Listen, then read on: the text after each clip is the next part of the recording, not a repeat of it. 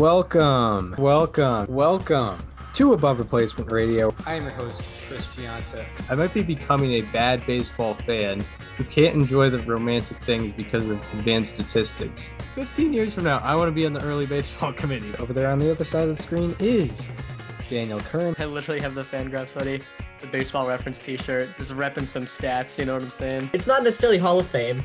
It's not necessarily above average, but we can guarantee you we are better than just the standard replacement level college sophomore. And welcome to Above Replacement Radio. We're talking baseball kind of whenever over there on the other side of the screen is Daniel Curran. How you doing, Daniel? Chris, I'm doing well today. It's been quite a while since the last time we recorded. Uh, the holidays obviously happened. We've both been busy uh, on our break, shockingly, but we've had we've had a couple things happen. I think the I think the the bulk of this offseason happens uh, uh, in like early to mid-December, which is how it should be because we only have a couple minor things. I guess one big thing to talk about, but you know that's not something that we were anticipating was happening. You know, with everything else. Right. Yeah. It wasn't. Yeah, we weren't sure if it was if it was ever going to happen, especially with mm-hmm. or at least in terms of that organization. We knew the guy was going to get a big deal. We just didn't know if it would yeah. be this year or next year. Just a random thought. Um, so there's about a month, a little more than a month until pitchers and catchers report. I don't know about you, Chris, but like as a fan, I just I can never get excited about pitchers and catchers reporting. Yeah, it's been a common like, theme with it's us so throughout pushed. the show. It's so pushed every year. It's like, oh my god, they're coming back to Florida and Arizona. Like I don't know. I I mean, I've only been to spring training once in my life, and it was for a day, and it wasn't even a game because yeah. it was like it was last year, but like you know, spring training started later because of the lockout. I don't know. I just can never get excited about pitchers and catchers reporting. That's one thing that throughout the you know three and a half years of the show that we've cons- consistently agreed on. I'm so yeah. glad we agree on that because yeah, I know like we're both giant baseball fans. You can't take that away from us, but I'll never be able to really get excited for pitchers and catchers. And I like when I was younger, I think I I think I just had adults tell me that, like, oh, you know, pitchers and catchers soon. And I would kind of fake I guess I guess the, the only the only sort of real excitement is that it's the first domino to fall in the start of the season where it's like pitchers and catchers show up and then the rest of the team shows up and then there's practices and then there's spring training games. Uh, this year you have the World Baseball Classic, which I'm very excited about. Um, um, but obviously that's not, you know, yeah. that's only, you know, I think it's probably only really, it's honestly, it's probably the first year that the World Baseball Classic has actually gotten hype. Like I yeah. remember in 2017, before it started, everyone was like, "Who cares about this stupid tournament that happens every four years that no one really cares about?" And then it was awesome. Yeah. It was a really fun tournament. The games were great. Uh, and this year, you know, Team USA is like the 1992 Olympics dream team for USA basketball. Yeah, every day, every day MLB's posting. Yeah, this guy's all in. It's funny because the offense is unbelievably stacked, and the pitching is like I think Logan Webb's probably the ace and like Clayton Kershaw is the two, but it's like, yeah, Drew Smyly's gonna be in the rotation, dude. Dang. No, um, I don't think I don't think it's actually like that. Hang on. Uh USA. Yeah, but I I mean it's it's crazy to think that the last World Baseball Classic was six years ago, but I do remember yeah. it fondly, whether it was so, yeah, go ahead. The pitchers on Team USA, as we know so far, Merrill Kelly, Nestor Cortes, Kyle Freeland, Brady Singer, Adam Wainwright, Logan Webb. Those are the starters. Relievers are David Bednar, Dillon Tate, Devin Williams, and also oh, well, why is Clayton Kershaw listed with the relievers? What what the? That's weird. Anyway, but still at the offense, it's like JT Realmuto and Will Smith as the catchers. That's like arguably the two best catchers in the league, minus Adley Rutschman. Yeah but you know they probably didn't ask him that early in his career, although they did ask Bobby Witt. Uh, at first base, Pete Alonso, Paul Goldschmidt, the the RBI leader from last year and the NL MVP. Second base, Trevor Story, who you know is an All Star. Third base, Nolan Arenado, Bobby Witt Jr. That's the NL MVP runner-up and also one of the premier young players in the league. Shortstop, Tim Anderson and Trea Turner. Trea Turner just got a deal until he's 41. Tim Anderson is one of the most, I'd argue, one of the most recognizable faces uh, in baseball, especially at the shortstop position. Outfield: Mookie Betts, Cedric Mullins, Kyle Kyle Schwarber, Mike Trout, Kyle Tucker. Yeah, that's hilarious. That's an outfield probably of Betts and left, uh, Trout in center, Tucker in right. Maybe yeah. they switch Betts and Tucker. I'm they're definitely putting, you know, Trout in uh center, and then Kyle Schwarber is probably going to DH for that team. Right. That's yeah, awesome. That's a, that's a very going to be really fun. Very good place to be. Um, yeah, I know uh, Shohei Ohtani is playing for Team Japan, which is very cool. Yes, very um, the, so. What's the what's the Dominican Republic team? Because that team's also stacked. Yeah, it's it's pretty crazy. I mean, I feel like they always are. Um, yeah, because I think I think like I think there's more there's more um like a higher percentage of like Dominican MLB players. If you're that if you're if you're losing after the fifth inning against the Dominican Republic team, it's over. Their bullpen alone is Bryan Abreu, Camilo Doval, Diego Castillo, Emmanuel Clase, Felix Bautista, Genesis Cabrera, Gregory Soto, Jhoan Duran, Rafael Montero, Seranthony Dominguez, Wandy Peralta, Yimi Garcia, Reynaldo Lopez. Yeah, if they if they have a Clase Bautista is eight nine. Also, Bobby Bryan Abreu's in there. He's really good. Jhoan Duran, Camilo Doval. Like a, um, a bullpen game against them having a bullpen game is like a shutout. Yeah, it's not. That's like an ace. It's an game. ace off. Yeah. Yeah. Uh, their their starting pitching though is Sandy Alcantara, which is hilarious because it's like, oh, just in case you happen to knock out Alcantara in the seventh inning, you also have to face that bullpen. Framber Valdez, Christian Javier, Luis Castillo. Yeah. Uh, and then position players, they have Gary Sanchez, who's still a free agent, by the way, Vlad Jr., Jose Ramirez, Jeremy Pena, Manny Machado, Starling Marte, Julio Rodriguez, Juan Soto, Eloy Jimenez, Rafael Devers, Francisco Mejia, Ketel Marte, Nelson Cruz, who's like 87 years old at this point, Pedro Severino, Robinson Cano is playing for Team Dominican Republic, Teoscar Hernandez, Wander Franco. Yeah, I think the DR might also, be better. Yeah, and there's I mean the outfield is what Julio, Juan Soto, and Eloy, or do they put Marte over Eloy? I don't know. Yeah. They have Machado. Uh, Machado's probably going to be playing shortstop because Devers will be at third. They might put Pena at second, Vlad Jr. at first. Jose, but then where do you put Jose Ramirez? Then where you put, yeah, I guess you put Jose Ramirez at second. You have painted DH or something, or I don't know. Painted is probably going to be off the bench. Uh, the fact that Robinson Cano is there. By the way, then you have Wander Franco. This infield's so stacked. Yeah, I don't know. That's you're gonna have to figure that out. We might have like, well, we might have like Manny Machado playing they, left field, which I don't think to, they might have to make cuts. They might have to make cuts to this infield. Yeah, you have Devers, Ramirez. You might Devers, Ramirez, Machado, Franco, Vlad in the infield. What are you what are you gonna do with that? Yeah. That's what are tough. you supposed to do? But yeah. Because like I don't think any of those guys will just voluntarily play outfield because they obviously need to stay healthy for the actual season. You know, two of them are on well, I guess all three, you know, uh Machado, well, all four of them uh in Ramirez, Devers, Franco, and uh Ramirez, or did I name him already? Uh yeah. they're all on mega deals right now. Right. I don't know if you consider Jose Ramirez on a mega deal, but you know, he has a long term extension. Yeah. Yeah. Well, in Guardian in Guardians dollars, it's like five yeah. million dollars.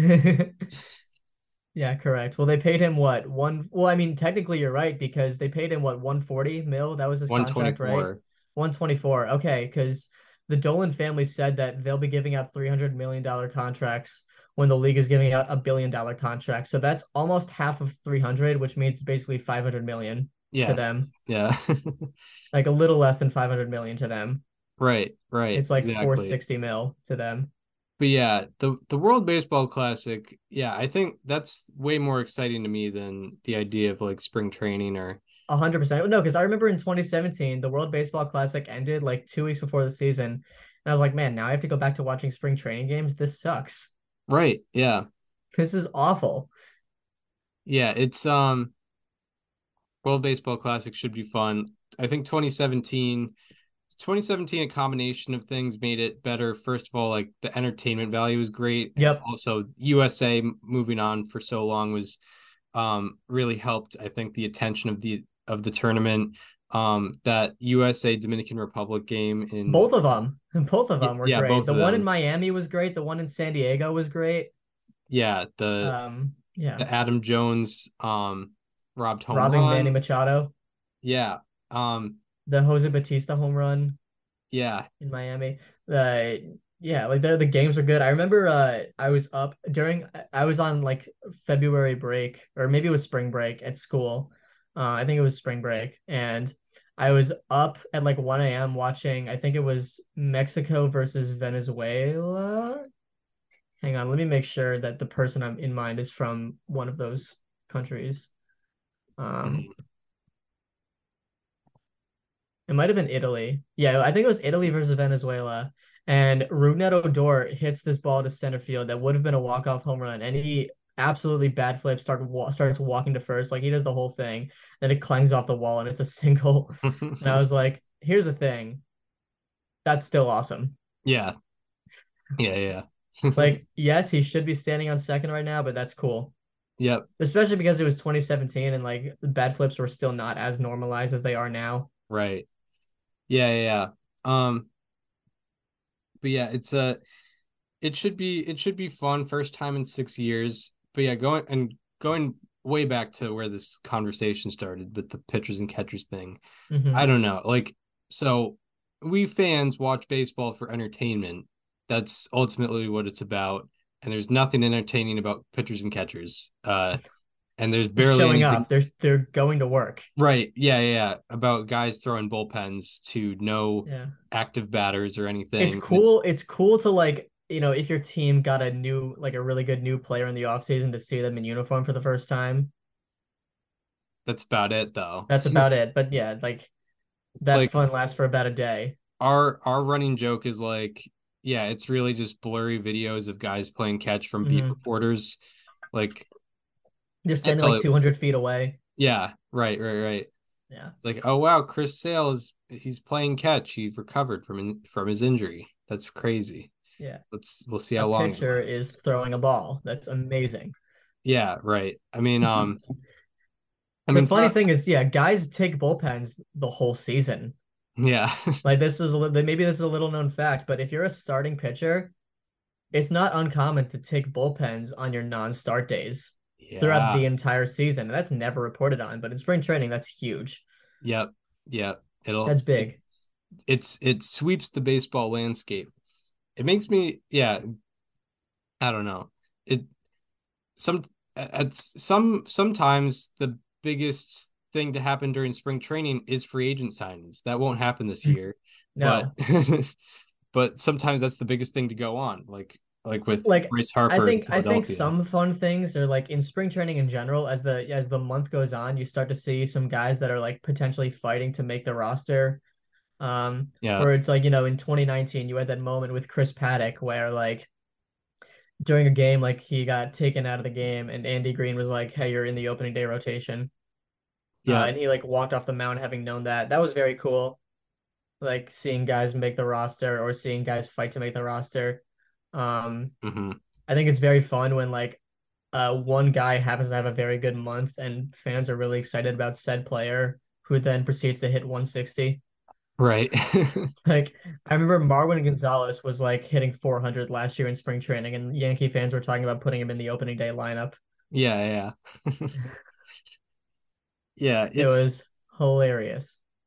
Yeah, it's it's weird. I mean, I will say, I like if you're if you just happen to want to go to Arizona or Florida for a vacation and mm-hmm. want to happen to be around those spring training areas, it it can be fun. Especially I went I was in Fort Myers a couple years when I was like uh between the ages of like I don't know 12 and like 14 15 and I was able to get you know some autographs and just watch but in you know in person mm-hmm. it's good but if you're just like staying in the northeast or the north or anywhere outside these complexes, there's no reason to get excited for pitchers and catchers. I'm sorry. Yeah. I mean, I do. I will say, as much as we've destroyed spring training in the last like 15 minutes, I will say I do want to do Arizona spring training at some point. Yeah, well, that actually like the ballparks. Yeah, yeah, that actually like... seems like fun because the ballparks are all within like a mile or like a not a mile, like an hour radius of each other. Right. Florida is a much much bigger state. Mm-hmm. So it's yeah. like, you know, you'll have teams in Miami and then teams in Tampa, which is like a long, long car ride away. Right. It's quite a bit. Um mm-hmm. but yeah, uh yeah, I don't know. It's it's just I feel like I feel like that was that was pushed on me as a as a young lad, and I'm I'm rebelling against it. I'm not I'm not going to accept this pet pitchers and catchers excitement. It's not going to happen anymore. Even even better is truck day. Oh yeah. well, I don't know if all teams. I think I think people. I think no, all teams do it. Um, maybe not every team makes a whole event out of it, but teams will always announce like the truck's going out today. Um, I, I think that people enjoy that as a joke. I genuinely believe that. Right. Yeah. Yeah. Yeah. Yeah. I mean, you like know, no one, no one actually. It's like it's like we're all collectively in on it. It's unspoken that it's ironic, but we're all gonna pretend that we're excited about a truck going down from to down to Florida from you know the Northeast. Yeah. Right. Because it. Yeah, if you're a team, I get why you why you make a post about that because there's literally nothing else going on. Um, so you... I think it'd be very funny if like Rays fans got super hyped about Truck Day, even though they're already in Florida. Yeah, this truck, or like, or make... like you know, or Diamondbacks fans. This truck's gonna make the 30 minute excursion with all these packs of bubble gum. Mm-hmm. Um, exactly. Yeah, but uh, but yeah, that's that's our thoughts on pitchers and catchers. It does nothing for us. I'm I'm a you know opening day is really what I'm in for, and this year the World Baseball Classic. That's that'll be that'll that's actually be a fun thing. Actually, a very enjoyable thing. Yeah, fun sure. thing happening in March. Also, if, if if I'm a player, I'm excited for pitchers and catchers because yeah, that's you know I get to I get to actually because you know you you would understand like when like uh practices started for like little league or high school baseball or whatever like that was an exciting thing but exactly. but as from an entertainment perspective i'm not entertained by by pitchers and catchers. Anyway um i guess the big news that uh has happened in the last two weeks is uh the rafael devers extension. Um he was extended by the boston red sox from 2023 to 2033 an 11 year, $331 million deal. Um, what, what were your thoughts on, uh, on this extension?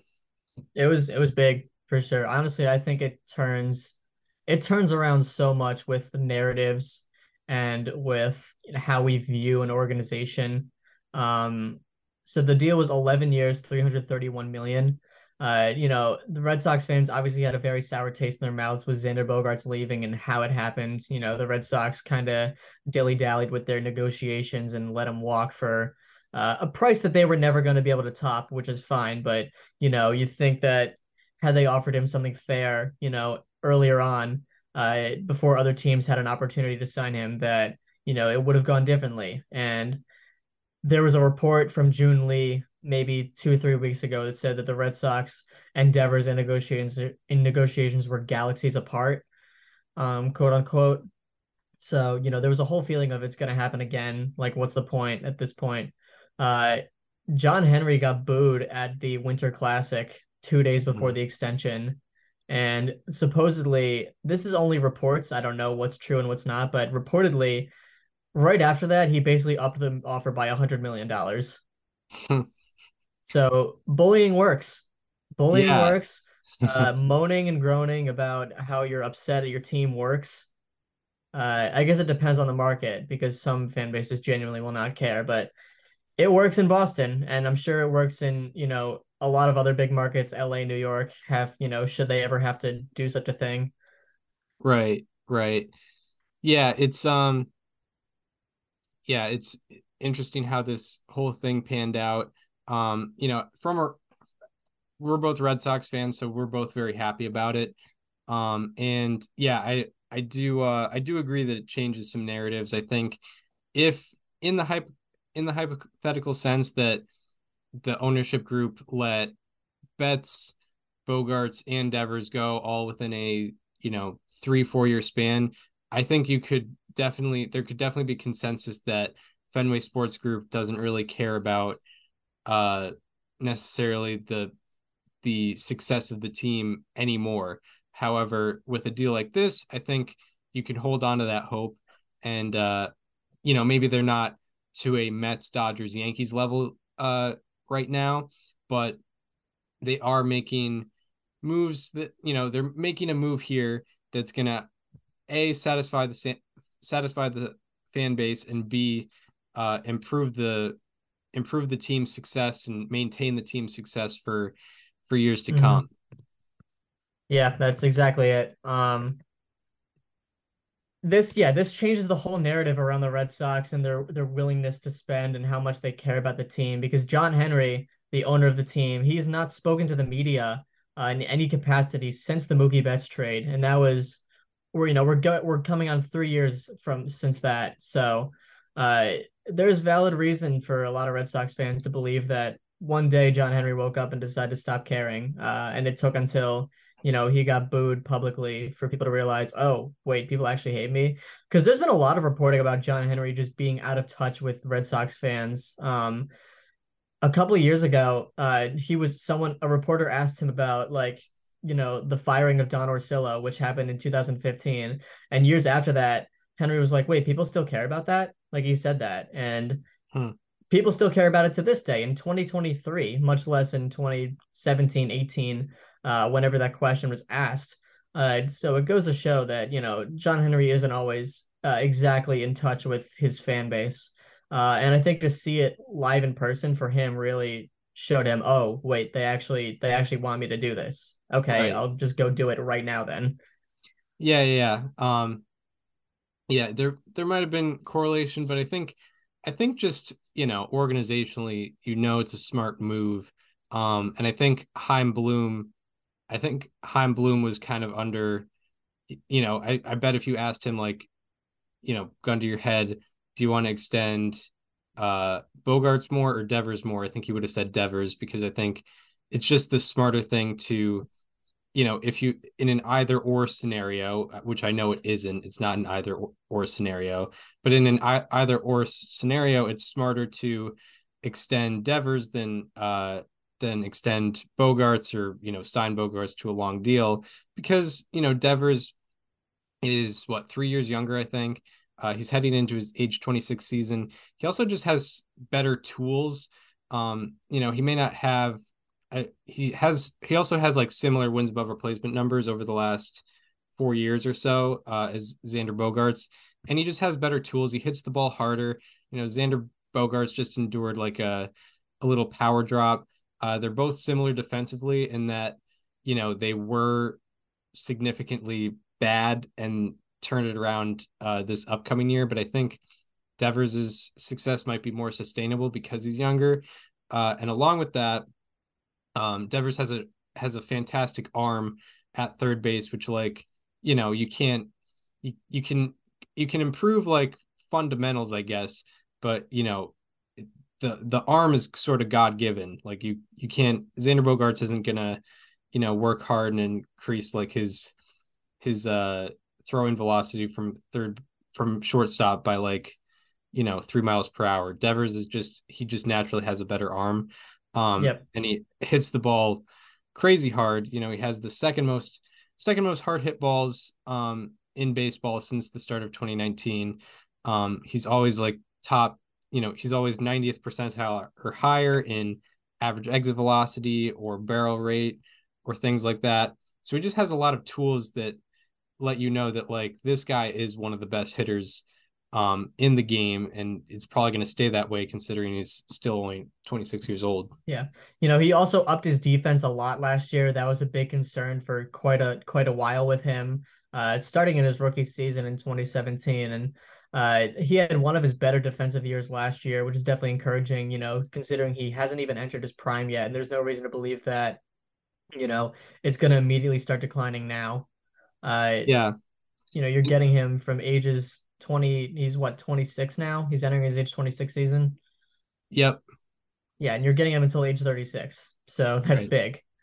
Yeah and that that's a big thing too is like um uh so 11 years um you know that seems like a lot but he is very young and this is mm-hmm. a lot different than the deals that bogaerts turner um Judge, potentially correa Pretend maybe correa yeah. maybe Correa are getting because you know that that's into their that's into age 40 age 41 territory um that's not the case with Devers like Devers could hypothetically we could st- still see Devers being a very productive player on the 10th 11th year of that contract. I don't think it's extremely likely, but I think it's still a possibility.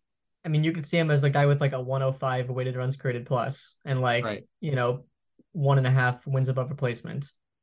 Which yeah, is, yeah, yeah.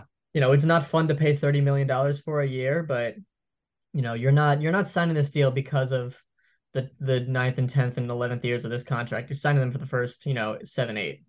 Yeah, and even that's kind of unique because I think with Bogaerts, Turner, Correa, or not Correa, but Bogaerts and Turner specifically, uh, you're signing them for like years one, two, and three, and mm-hmm. You don't know if they're gonna be on that level for uh much beyond that. Devers, I think you're getting the first like six years of that contract he's like after six years, he'll still be 31, 32. Exactly. Um, like you're hoping that he could still put up the same production that you've that you've already seen from him at that point. Like you're expecting production for more than half of the contract, which is especially in this market uncommon. Yeah. Um you don't like you're not seeing that in this market. So, you know, it's good that it's good that he can get uh you know 11 years at age 26. Um, I think it's going to help the Red Sox out a lot. Um, and yeah, shout out to us. I think, um, you know, we, we talked about this with uh, Mark Simon. We did. How, like, defense, like having bad defense and being a great hitter as opposed to having average defense and being a great hitter can be the difference of like a Kyle Schwarber, Nick Castellanos contract as opposed to like a Corey Seager, Seager contract. And Devers, um, you know, improved his defense to like an average level and he got a contract similar to like Corey Seager. Um, you know, 10, 11 years. Slightly more. Yes. In, yeah. in the total dollar value, obviously one more year as well. Yeah. Yeah. Yeah.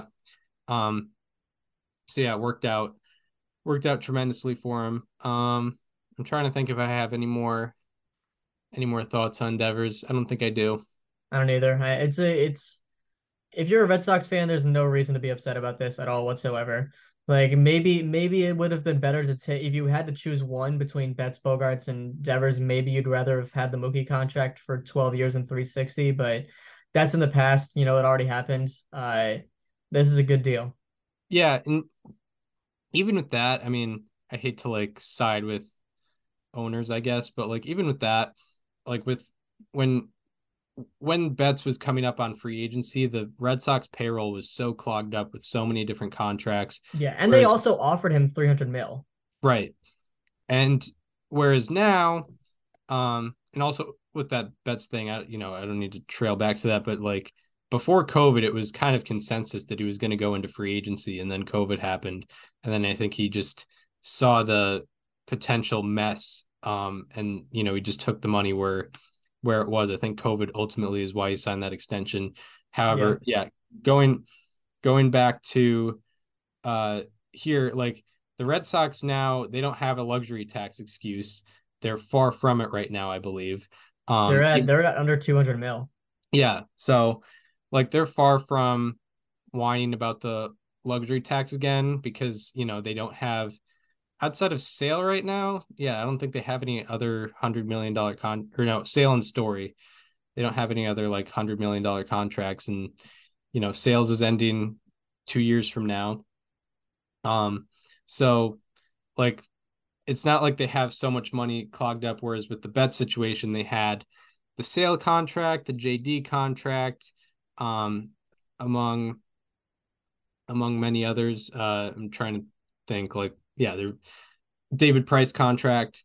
Um, so there was there was just a lot of money being clogged up, and I think they had hit on the luxury tax like three years three years in a row prior. Mm-hmm. wasn't they weren't trying to do that again.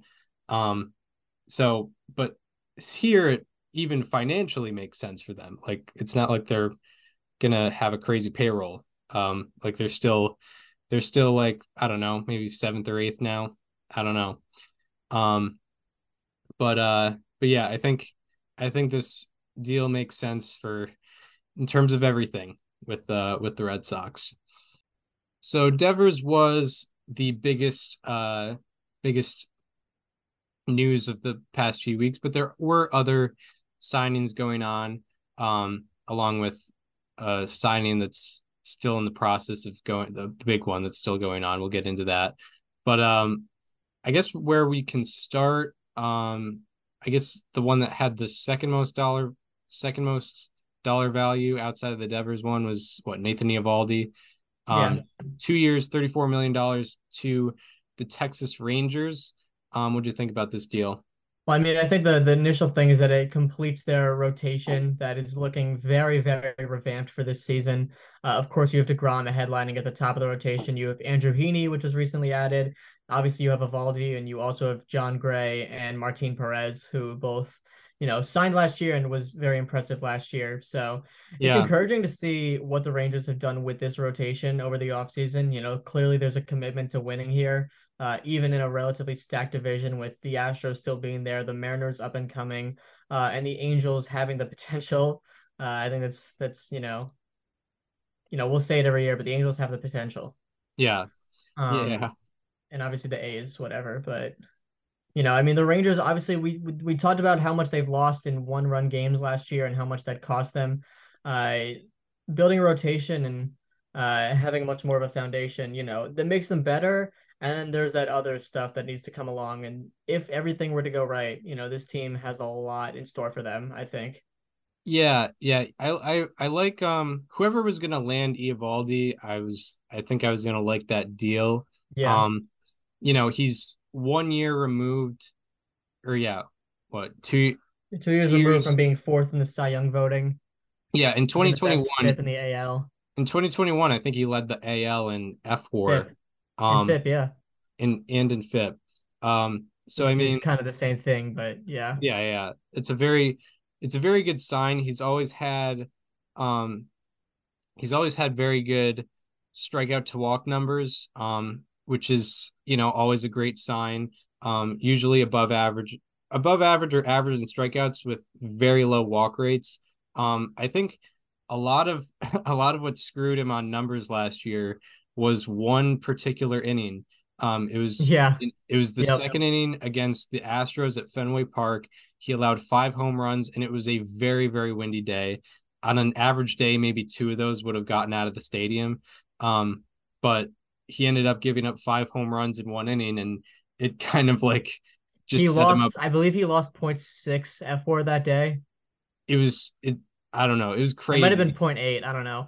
No, yeah. I think it was 0.6 because Josh Hader lost 0.8 on that one day where he gave up three home runs to the Giants, and that was the top loss in fWAR, according to, or at least you know, given the people that were selected in our league. Yeah, like day. like um, yeah, it like one particular inning like screwed his stats and um yeah i'm looking because he had a 4.30 FIP last year, but a 3.46 xFIP, like mm-hmm. almost a full to run. be fair, difference. his his home runs per nine as a whole went up even without that inning. Um, they did, yeah. Which, to be fair, did did he only allow like eight home runs in 2021 or something crazy like that?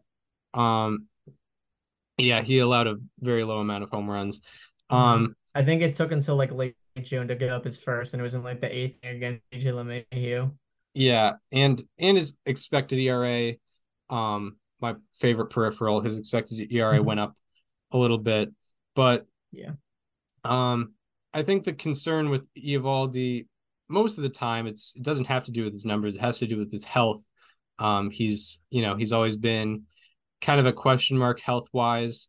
Um, he was injured a lot of last year wasn't really injured in 2021 um was injured a lot in 2019 so you know you never really know where he'll be at but when he's on the mound he's usually a pretty reliable pitcher um and i think that's it's it's a risk the rangers are willing to take and it's not even a huge risk it's a two year deal so i think uh i think i feel like this is a pretty good deal for them.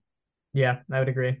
Um especially he's i think he's only 33 uh heading into his age 33 season so it's not even like he's a really old, crafty veteran.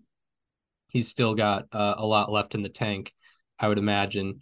Um, so that's what the Rangers did. Uh, what's the next deal we should get into? Uh, the Red Sox signed Corey Kluber. Yep, that was kind of their response. Um, Red Sox, by the way, have had the worst luck with going after free agents who eventually sign with like their hometown team. Um, mm-hmm. I think our uh, our friend Chris Cotillo has pointed this out, but like Zach Eflin is a like an Orlando native who went to the Rays, and they I think they gave they offered Eflin the exact same the Rays did. He just picked the Rays, um, and they went after Andrew Heaney, who I think is an Oklahoma native, who chose the Rangers, um, and there's been a couple others, uh, but uh, they offered Eovaldi, the Red Sox offered Eovaldi more years than the Rangers did, but uh, they they uh you know Eovaldi chose to go to the Rangers. Um, but anyway, they do get Corey Kluber, um, who you know two time Cy Young winner, but he's far past yeah. far past those days. But I think he did have an he he had a better expected ERA. Uh, in 2020, he had uh, one of the best. I think he was like second in the league in strikeout to walk ratio last year. Yeah, qualified starters. 99th percentile walk rate. Um, um, his obviously K rate minus walk rate was different, but the only only so out of 45 qualified starters, the only ones who had a better K to walk ratio than Corey Kluber were Aaron Nola and Kevin Gausman. He was third. Yeah. So that's yeah, that's he, pretty solid. Um, yeah, he's like pretty decent overall numbers. Like he doesn't have ace stuff, but uh, you know, he had a 17 17.2% strikeout minus walk rate, which is even though the strikeout rate is a little lower, it's that's still an above average rate, um, mm-hmm. um, which is a good sign. His barrel rate against was above average, you know, in his favor. Uh, his average exit velocity against was 80th percentile. Um, and he's always going to have, he always has pretty good stuff. I think his maybe velocities, probably his velocity is definitely down from what it used to be, but he's always going to have really good stuff. Um, they're not, they didn't sign, the Red Sox didn't sign him to be an ace. So, uh, you know, no need to go with that narrative at all. Um, mm-hmm. but, uh, but you know, it's, it's good. It's a good response. And I think the Red Sox, they needed a, another guy or two in the rotation and, and they just got another guy. Yeah. They're just trying to fill space there at that point. Um, yeah because I mean, what there's a lot of talk about Brayan Bello, but he's probably not listed in the opening day rotation right now, um, or at least I don't think Alex Cora has penciled him in just yet. Mm-hmm. Um, but I mean, you know, this gives you a rotation of Sale, who's a who's a question mark. You know, we need to know if he could stay healthy. Kluber, who has had injury issues in the past, but he did pitch 164 innings last year. Oddly enough, on the Rays, who notoriously yeah. cannot keep their pitchers healthy but they yeah. kept an injury prone Corey Kluber healthy. Uh, Nick Pivetta, who is Nick Pivetta, uh, yeah. James Paxton, who's coming off Tommy John surgery, and Garrett Whitlock, who uh, got hurt last year after he was put into the rotation. Yeah. Um, and then Bello, who he did get hurt last year, but it was on like a freak injury. He got hit with a comebacker, mm-hmm. I believe. Um, did you see uh talking baseball's really dumb tweet about him, by the way? Uh no. So they tweeted out like the Red Sox projected rotation with Corey Kluber. Um, and it was what was listed on Fangraphs, which was Sale, Kluber, Pivetta, Paxton, Whitlock. And they were and they you know tweeted out the rotation. A lot of Red Sox fans were talking about Brayan Bello and the responses. And then uh what was it? And then they were like, Red Sox and the, the the talking baseball account, which is supposed to be neutral. We know that's you know it's Jomboy, it's run by Yankee fans, whatever. And they said like Red Sox fans seemed really excited about Brayan Bello. He had a 4.71 ERA last year in 57 and a third innings pitched. Yeah, so I was like that that doesn't tell the story, man. That doesn't tell the story. Not, has, not even close actually. Yeah, I think his expected ERA was like below 3. His his FIP was 294 and his yeah. BABIP his BABIP against was 404. Yeah. He had he had like a 60% ground ball rate and like a lot yeah. of those were just squirming through for hits.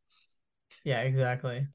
Um yeah, it's stupid. It's it's pretty stupid. Um Very dumb if you if you think about it for like half a second actually. Yeah, yeah, Bello, there's a lot of reason to be excited about uh Brayan Bello. But yeah, mm-hmm. I think with the Red Sox, like I'm I'm upset that they weren't um more in on like the Carlos Rodon sweepstakes. Um especially with the contract he ended up getting. Yeah. Like I don't know if if I were playing MLB the show and I was running the franchise, I would have signed Carlos Rodon, but you know, it's not my six year, one hundred seventy million dollar deal. Yeah, I would definitely. Yeah. Um, so I think a lot of what this rot- rotation relies on is a, a Chris Sale resurgence. Um, mm-hmm. you know, and there was a good sign of it in that one start he had, that one full start he had against the Rays. Yes. He looked like 2017, 2018 Chris Sale. I will say that. He looked he did. Fantastic. I would I would have liked for him to go deeper into that game, but he was also coming off an injury. So Yeah, you, you, know, you never like use it. Yeah, they never really pushed push on the gas pedal for first start of the year. Um he looked fantastic. I think he had what like 10 strikeouts in five innings or something like that. Mm-hmm. Um, you know, the Rays are pretty strikeout prone, but I mean, he was he he looked unbelievable. You know, I'm I I'm hoping I don't have to just like put all my hopes in this rotation on five innings that Chris Sale uh mm-hmm. at Chris Sale pitched last year, but he looked great. But I think I think what the Red Sox are relying on is like, you know, at least like 150 innings from him, you know, three three level ERA or below um, to have success with this rotation because you know Kluber is like he'll be probably around average. He might have like a upper threes, low fours ERA. Uh, Pivetta, you know, he he'll have flashes of of good quality uh, performance, but he'll probably hover around a mid fours ERA. Um, Whitlock, you really don't know. Paxton, you really don't know. And um, Bello, you know, you're you're hoping for. The only person you can really be confident in their production in this rotation is Nick Pivetta, who will give you a like a four point four ERA. Right. Yeah. Like you, you know what you're getting, and it's not like fantastic. But he'll, but he'll give not... you, but he'll give you 180 innings. Yeah, and it's not like abysmal. he'll make all of his starts. Yeah. Um, yeah, he'll he'll be there. Mm-hmm. He'll be there. Um, should we jump into another another one of these smaller deals? Yeah, for sure. Uh, the the last one that I had in mind was Rich Hill signing with the Pirates. Uh, he is what age season is he going into now? Like forty five. Seventy seven. yeah. Uh, I don't know. He this guy this guy will not leave baseball. If no, his life depended on it. He's always just uh, he's going into his age. He's going into his age forty three season. Uh, he had a three ninety two FIP with the Red Sox last year. Um, his ERA didn't speak the same, but uh, I mean the Pirates are also just filling room in the rotation. Although I do think they have some promising names in there. Um, and I th- I'm hoping that Rich Hill can be sort of a veteran presence for guys like Mitch Keller to learn from, guys like Roansy Contreras, maybe uh, maybe Luis Ortiz if they want to give him another shot. Yeah, there, there there's a lot of guys. There are a lot of pitchers, starting pitchers to be excited about for the Pirates, and Rich Hill obviously fills room, but also you know, I'm hoping that he can be sort of a mentor for some of these younger guys. Yeah, yeah. It, I definitely see him being traded by like July 15th or whatever, or like at, mm-hmm. or at least at the deadline. Um, you know, I think, yeah, I think he'll be there. He'll, and if, if he does better than expected, yeah, he'll get, he'll get traded. And I don't know. I mean, I can't really think much of any like Rich Hill deal right now. Um, I don't know. It's just watching him on the watching him on the Red Sox. It was like it's like all right, okay. There's Rich Hill out there. He's doing his thing, but I don't know. I don't really have yeah. many thoughts on him. Um, I mean, it's funny because now that I think about it, the Pirates have always had one guy that's like a veteran pitcher that they traded the deadline because he was doing all right. Uh, like in 2021, it was uh Tyler Anderson who went to the Mariners. Last year it was Jose Quintana and Rich Hill just might be that guy now. Yeah, that's why. Yeah, that's why. that's why I thought about that. Cause like I'm not gonna lie, I feel like the Pirates should have kept Jose Quintana. Um especially with the contract he got for the Mets. Yeah, I mean in you know, terms of like, like the Pirates could have given him that and and worked him into some sort of future plans because I don't know. I mean, they haven't committed really much of anything to any future teams other than Ke'Bryan Hayes. Uh, and like eventually it's gonna start like, oh well, we we're trading Oneil Cruz because we or we're trading Bryan Reynolds because we don't have any talent right now, but they could have had Jose Quintana, and then eventually down the line, oh we could have had we don't have any talent, so we're trading Oneil Cruz. Right. And then, you know, I feel like the cycle is just going to continue. Like they need to, they need some sort of people to build around that aren't Ke'Bryan Hayes. Yeah, they're just they're just a broken a real broken system. I like yeah. I think a, a lot of it is like player development. I mean, you, you're always like they have Hayes, Cruz, and and uh even Reynolds. like Henry Davis. Yeah. Um Termarr Johnson. But like I don't know, they just haven't been able to like get those guys that are like kind of good on mm-hmm. the on the team. Like I don't know. Just a just they just seem to lack player development. They've always had a problem with developing pitching. It's been glaringly obvious with like failed projects like Gerrit Cole and Charlie Morton, who just had to be on any other organization and just be good. Um, I mean, Gerrit Cole did have one like particularly good season with the Pirates, but never 2016 17 though. Yeah, he was like he, a three in the rotation. If he, stayed in the Pirates organization, he was never going to get three hundred million dollars. We can agree no. on that. no, not at all. Um, and not just because the Pirates aren't paying him; it's because he wouldn't be good enough to get three hundred million dollars. Mm-hmm. Um, so, like, and you know, Tyler Glasnow is another example, um, who just went to the Rays and immediately improved dramatically. Um, so yeah, I don't know. Uh, something something wrong with the team. Obviously, ownership is a big factor. Like some sometimes teams have bad player development, but they can just spend their way to the top. The Pirates aren't going to do that, so who knows? Yeah. Um, Anyway, I mean, I do like the Rich Hill deal for several reasons. I think, you know, he could be. I don't. I don't. I mean, like, it's tough for me to say like they should have kept Quintana and keep the same energy for Rich Hill because I don't think Rich Hill, respectfully, is a part of any team's future plans because he is 43 years old. Yeah, yeah, yeah. I don't know. Um, I can't yeah. imagine. It's crazy to think when you and I watched Rich Hill with the Red Sox in 29 innings in 2015 where he was like the one bright spot at the end of the season that he'd be in the league eight years later. Right. yeah. And there's a very good chance we see him in 2025. Yeah. Yeah. Yeah. Like, it's not impossible. Right. Like, as long as he's able to have an ERA like below five and a half, mm-hmm. he could find his way onto a roster. Um, it's good for him. Good for him. Absolutely. Well, um, before we get into uh, kind of the main event of this episode, um, I guess I guess we can talk about the uh, the Carlos Correa situation a little more. Yeah, we thought that this was done two episodes ago, one episode ago, uh, but somehow the cycle has repeated itself where the Giants cut him because of his physical. He signed with the Mets, and the Mets don't like his physical.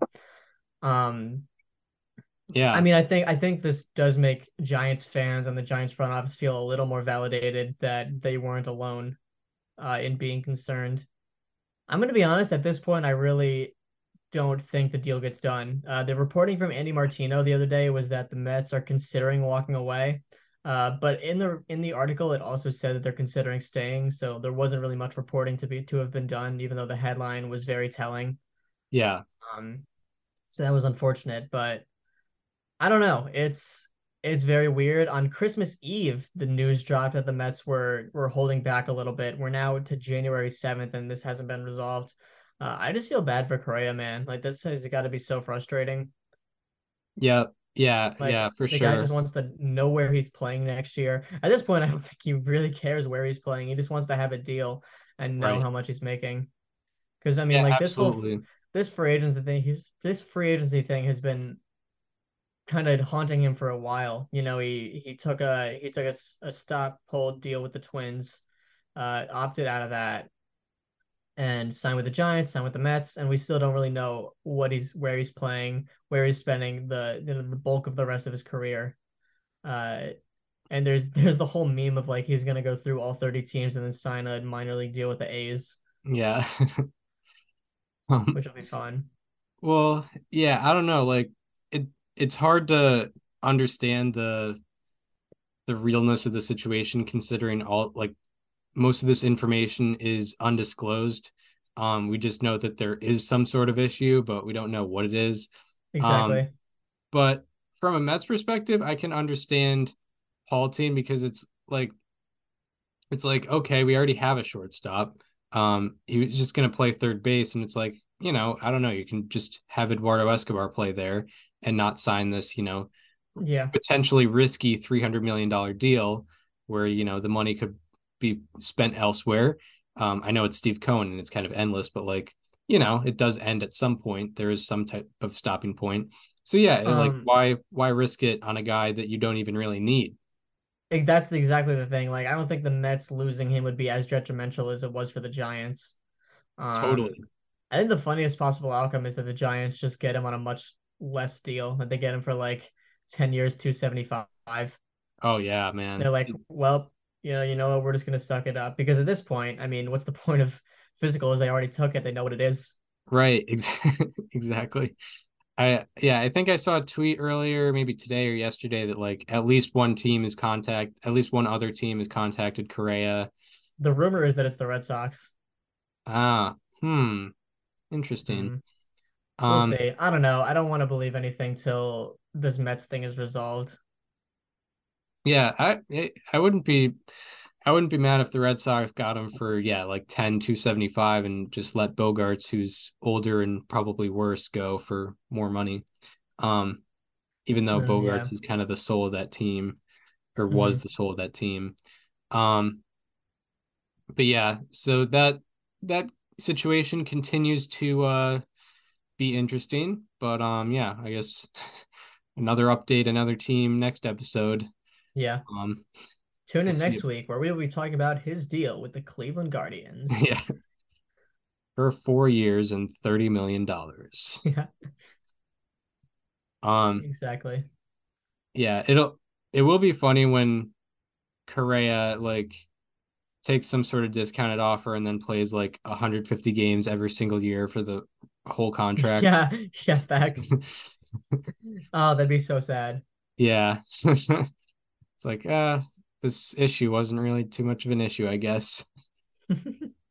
um, but yeah, um, at age at age forty at age forty one, he's putting up like an eight thirty OPS right. with like thirty homers.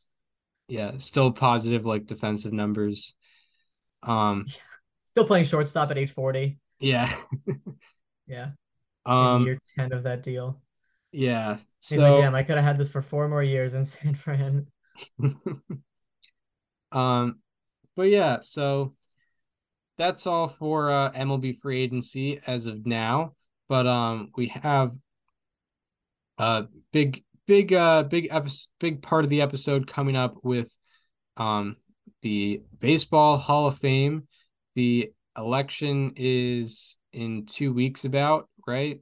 Yeah, twenty fourth. Yeah, twenty fourth. Um, two and a half weeks, basically so we're gonna reveal our ballots uh, toward the end of the episode, but we're gonna talk about um, the state of the Hall of Fame right now. Um, we previewed the contemporary era ballot um, uh, in December. It just ended up Fred McGriff uh, was uh, that Fred McGriff was inducted uh, unanimously on that ballot, so good for him. But um, so yeah, so far as Fred McGriff, uh, what are the what's the status of everyone else right now? It's been a very interesting year uh, in the tracker uh, because obviously it's the first year of the Hall of Fame voting with no Bonds, no Clemens, no Sosa, no Schilling.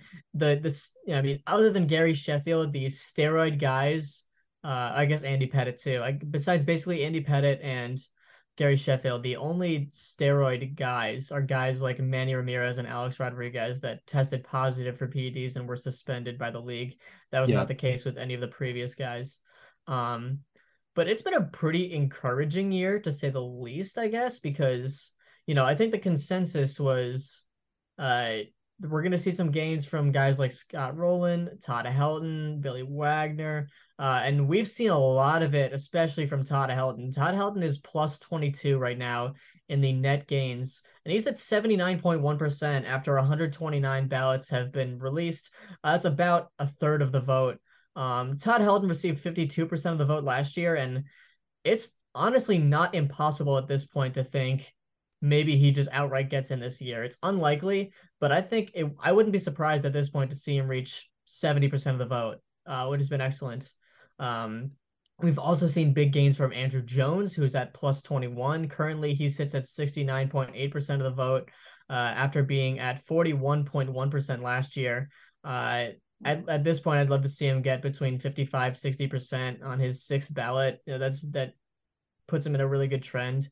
Uh, we've seen a too little, too late gain from Jeff Kent, who's at plus 21. Also, he's at 49.6% of the vote in his last year on the ballot. So uh, he won't be making it in, but uh, it's sort of like a similar situation with Fred McGriff, where he just got a ton of votes on his last year from Reuters that are like, eh, you know what? I'll just re- vote for him to say I did it.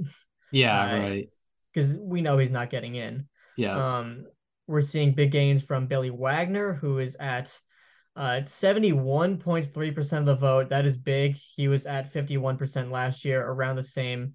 Uh, he's kind of around the same area as Todd Helton, where if we could see him get from get to 60%, maybe even like 65, 70, he's looking good. He's in his eighth year. And then lastly, Gary Sheffield is in his ninth year on the ballot. Uh, he's at 68.2%. He was at 40.6% last year. I don't think he's going to get in ultimately, but you know, he could make a late push and uh, put himself out there on the uh, Veterans Committee ballot, which who knows what happens there. The one discouraging thing I'd say has been Scott Rolen has not gotten the uh, the net gain support that I would have hoped for. He missed out by 47 votes last year. He's only at plus eight on the ballot. He's at 80.6% right now. Uh, he was at 63.2% last year. So he only has to gain 12% to get in this year. And I was really banking on the idea that Scott Rolen was getting in this year. Right now, I'd say it's about 50 50. I'm really not sure. Uh, the private ballots really, really don't like him. Uh, he lost 7.8% of his uh, of the pre-results uh, vote last year he was at 70% before the before the election last year ended up at 60% so you know given that same thing he needs to be around 82 83% to have a chance assuming that the private ballots stay that way um and right now he's at 80.6% uh, but one thing that is encouraging is uh, at some point soon the athletic will be doing their group reveal which is 11 ballots or at least last year it was 11 ballots and Rolen went 11 for 11. He was on every single one of them. Uh, so that's you know those are 11 votes that will be coming in. None of them are gains, unfortunately. But if if those are put in right now before any other ballots are public, uh, that puts them above 82 percent, uh, which is encouraging. So yeah. Rolen needs to, you know, we need to see a little more net gain support for Rolen, but you know, it's 50-50 right now. So that's that's my status uh so far.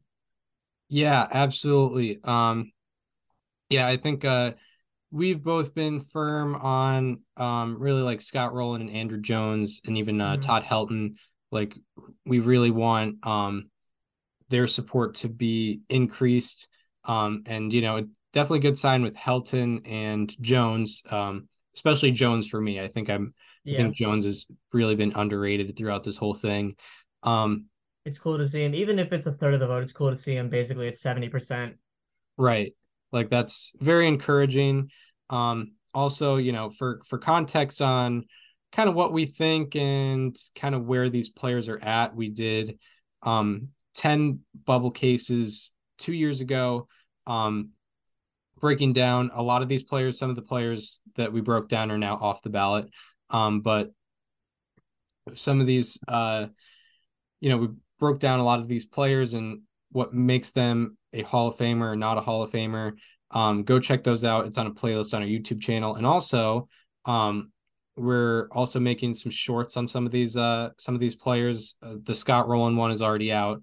Th- mm-hmm. That's kind of more those ones are a little more biased. I think we're just uh looking at players we think should be in the Hall of Fame and explaining yeah. why. Um so yeah, check out uh check out the YouTube channel for that above replacement radio. Um, but yeah, I think there's a lot of there's a lot of encouragement, and I think it's kind of obvious why. Like four significant players, or at least three significant players uh, in Schilling, Bonds, and Clemens uh, were taken off the ballot or or maxed out on ballots last year. Um, so you know, a lot of these baseball writers were their ballot was stacked, and they had probably some some guys they thought were Hall of Fame worthy who they couldn't put on their ballot because you know you you only get to have ten. I know personally with my mock ballot, I had 13 guys that I thought were Hall of Fame worthy, so I could only put 10 down. So now in my mock ballot, I'm adding I think three guys to uh three guys to the ballot. Um, so so uh so yeah, like you know, I think those significant guys being or maxing out on the ballot um adds a lot of uh makes it better for a lot of these um other other players like Wagner, Helton, Jones, and uh Rolen, and even like Bobby Abreu, like a lot of those guys. Yeah. Um. So, yeah, I mean, uh, it would be good to see Rolen get in this year, um, but you know, even if he doesn't, he'll probably get in the year after. I imagine it's harder to get. It's harder to go from like 60 to 75 than it is from like 45 to 60 if that makes sense. Oh it absolutely is. No, so you're absolutely right on that. it's a steeper steeper hill i guess. I don't know. Mm-hmm. weird, to, weird to analyze these things sometimes. Um all right uh any any more thoughts on the hall of fame? Yeah i mean are we gonna get into our ballots from here? Um i guess yeah i don't know. All right so I'll just kick this off by saying for the last year, I have struggled with my 10th vote. I knew there were nine people I was absolutely going to put on this ballot. Number 10 was difficult. And it wasn't like I just like thought about it over the last minute. Like I spent the entirety of the last 12 months looking this over because I knew who was going to be on the ballot and I still really did not know what I was going to do uh, up until today. But I went. I considered. I think six different players for my tenth vote. Uh, and they were off the top of my head. Let me let, me just look at my the ballot real quick. So I considered, uh, Mark Buehrle, Torii Hunter, Jeff Kent, Andy Pettitte, Francisco Rodriguez, and Jimmy Rollins for my tenth vote. Uh, and I had to go with one of them, and I did eventually go with one of them, but it was a very difficult decision. Probably, probably the one of the best, most difficult decisions that I've ever made on, on a ballot in my life. Hmm. Yeah, so that was tough. Uh, are we gonna get in now? Um, or actually, before we get in, I I don't think we talked at all about um Carlos Beltran. I was gonna um, save him. So I okay, we can save him. Sounds yeah. good. Um. Yeah. All right. Uh, do you want to get into your yeah ballot. So are we going? Are we going? So I know that we power ranked our ballots. Are we gonna go like ten through one where we alternate, or are we just gonna go straight up? Well, I think we'll go straight up. Okay, so my Hall of Fame ballot, I'll save my my tenth vote until the end. But I had seven holdovers, uh, two additions, and one first year player. So my holdovers were Bobby Abreu, Todd Helton, Andruw Jones, Manny Ramirez, Alex Rodriguez, Scott Rolen, and Billy Wagner. My one new player, my one first year player that I add was Carlos Beltran, and my two additions were Gary Sheffield, and my 10th vote went to Jeff Kent. Mm. I added Jeff Kent to this year. Yeah, uh that is that is good stuff. Was, um my a lot of people, but I ended up landing on him yeah, and we'll get into explanations after I reveal my ballot. I had uh five um let me put it over here so I'm closer to the mic. I had five holdovers, I believe. Um one first year player and three additions. Um my holdovers were uh Alex Rodriguez, Andruw Jones, Scott Rolen, uh Todd Helton, and Bobby Abreu. Um my first year player was Carlos Beltran, and my additions were uh, Billy Wagner, Manny Ramirez, and Gary Sheffield. Um, you added Ramirez this year. What? You added Ramirez this year. I did, yeah. Wow. So, oh, do we have the same ballot other than just Jeff Kent? Um, I think so. Yeah, I think so. Yeah. Um, yeah, I, I only have nine on the ballot, and um, also I will say Billy Wagner and Gary Sheffield I had on my 2021 mock ballot, but I removed mm-hmm. them last year for others for uh, David Ortiz and Alex Rodriguez. But yeah, they're back I also, on. I also had Gary Sheffield on my 2021 mock ballot. Yeah, so um so yeah, Manny Ramirez is the is the only one who, for me um besides Carlos Beltran who has never been on my mock ballot. So congratulations, Manny Ramirez. Welcome to my uh, mock ballot. Um, all right, so those are our selections. Now, I, I think it's we've we determined this a couple years ago. It's it's I think it's important to explain like who our top picks are and where you know you know power ranking the ballot power ranking the ballot to let people know like I have this person ahead of this person because you know it, it's all the same value when once you pick them. So we'll we'll get into our uh, power rankings of who we picked. Um, so we'll start with you. Right. So my number ten uh, power rank uh, is Jeff Kent. He was my tenth vote. Uh, obviously, so I'll I'll talk about why I went with Jeff Kent over the others. Uh, first of all, it is his tenth ballot, and you know, I can't vote for him again after this year, so I figured, uh, let's do it. That was part of it, but also uh, I pulled up a list of players with at least a 500 slugging percentage in 9,000 career plate appearances. Uh, Jeff Kent's slugging percentage was exactly 500 in his career. And there's a list of 40 players in MLB history that had a 500 slugging that are not that had at least sorry that had at least a 500 slugging in uh, at least 9,000 career plate appearances. And of those 40, the only ones not in the Baseball Hall of Fame are Barry Bonds, who, of course, you know, had Hall of Fame numbers, but was not inducted due to PED allegations. Albert Pujols, who will be in the Hall of Fame, but he just retired, so he's not eligible yet. Alex Rodriguez, who is currently on the ballot and will not be in this year and is not in currently because of PEDs. Uh, Rafael Palmeiro, who had Hall of Fame worthy numbers, had 3,000 hits, but obviously had PED allegations. Manny Ramirez, same situation. He has A Rod. He's on the ballot currently, and he's not been elected due to PEDs. Gary Sheffield, who is on the ballot currently, but had PED allegations as well. Miguel Cabrera, who is still playing. Todd Helton, who is currently on the ballot, and Jeff Kent.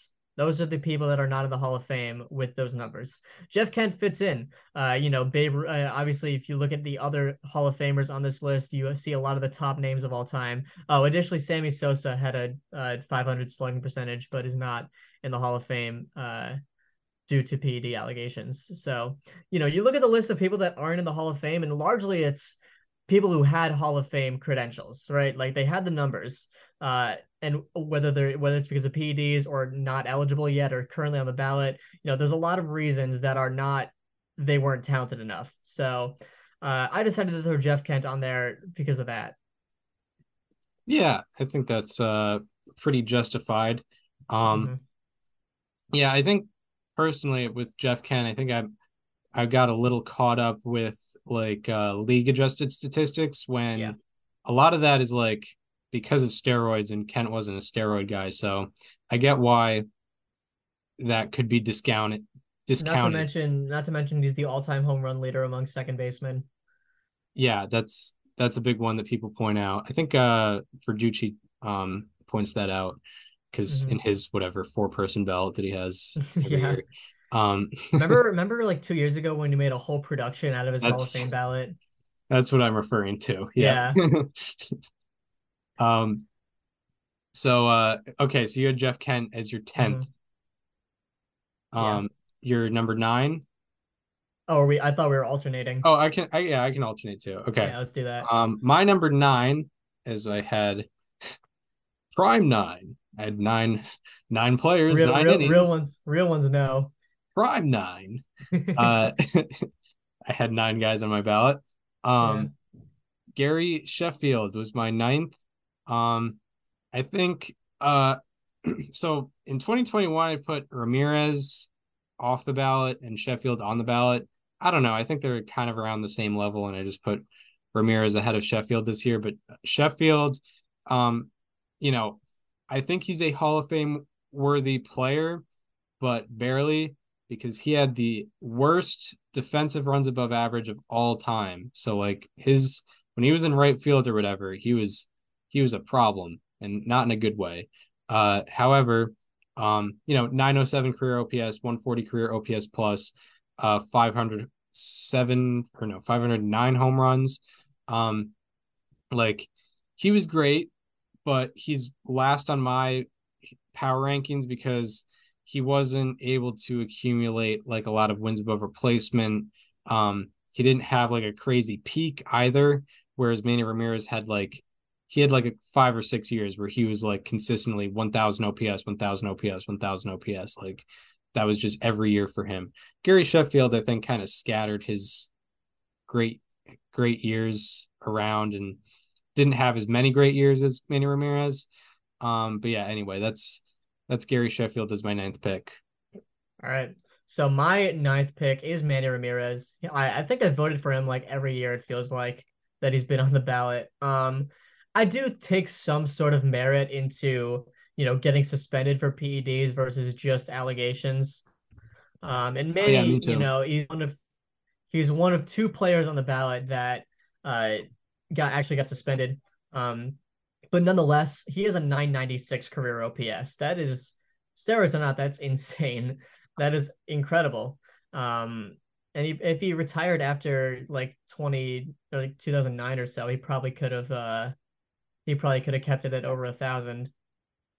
Uh, yeah, which is incredibly rare. That really doesn't happen. Um, but I mean, yeah, I mean, there's no denying the talents. Um, and I did kind of bump him down in my rankings because of the suspension stuff. You know, it does. It's hard for that to not play into your your uh your consideration. You know, he was great with Cleveland. He was great with Boston. Uh, he was amazing in LA for that one season, but it turned out that was when he was using. Um, Mm. So yeah, I don't know. I did bump Manny down because of uh the steroid allegations, but I do still think he's Hall of Fame worthy. Right. Yeah, yeah. yeah. So my number eight is Manny Ramirez. Um yeah. as I've made it uh known the past couple years to the uh anyone that'll listen, uh I have a rule like if you got suspended for PEDs, I will consider your career up to 2005 which was when PEDs became punishable, which is basically illegal. Like there's a whole thing. I think there was, I think, I think steroids were like banned substances, but there was no punishment for it. Whereas like, I don't know, like if, if Jay, you know, for example, if with the law, like if jaywalking is banned, but uh it's not punishable, then I'm jaywalking all day. So, yeah. so if if it's not punishable, it's not illegal in my in my view of it. Um but anyway, uh, Manny Ramirez, yeah, I have him as number eight. I have him ahead of Gary Sheffield because I think Manny Ramirez, like from like 1998 to 2003, it was just nuts. Like he probably was like the you know he was definitely one of the best hitters in the game from 1998 to 2003. Like like he dominated that uh that era. He also um, before 2005, he had 50.7 wins above replacement in all packed into 12 seasons. And the first two of those seasons, he played less than 100 games. He was just getting into the league.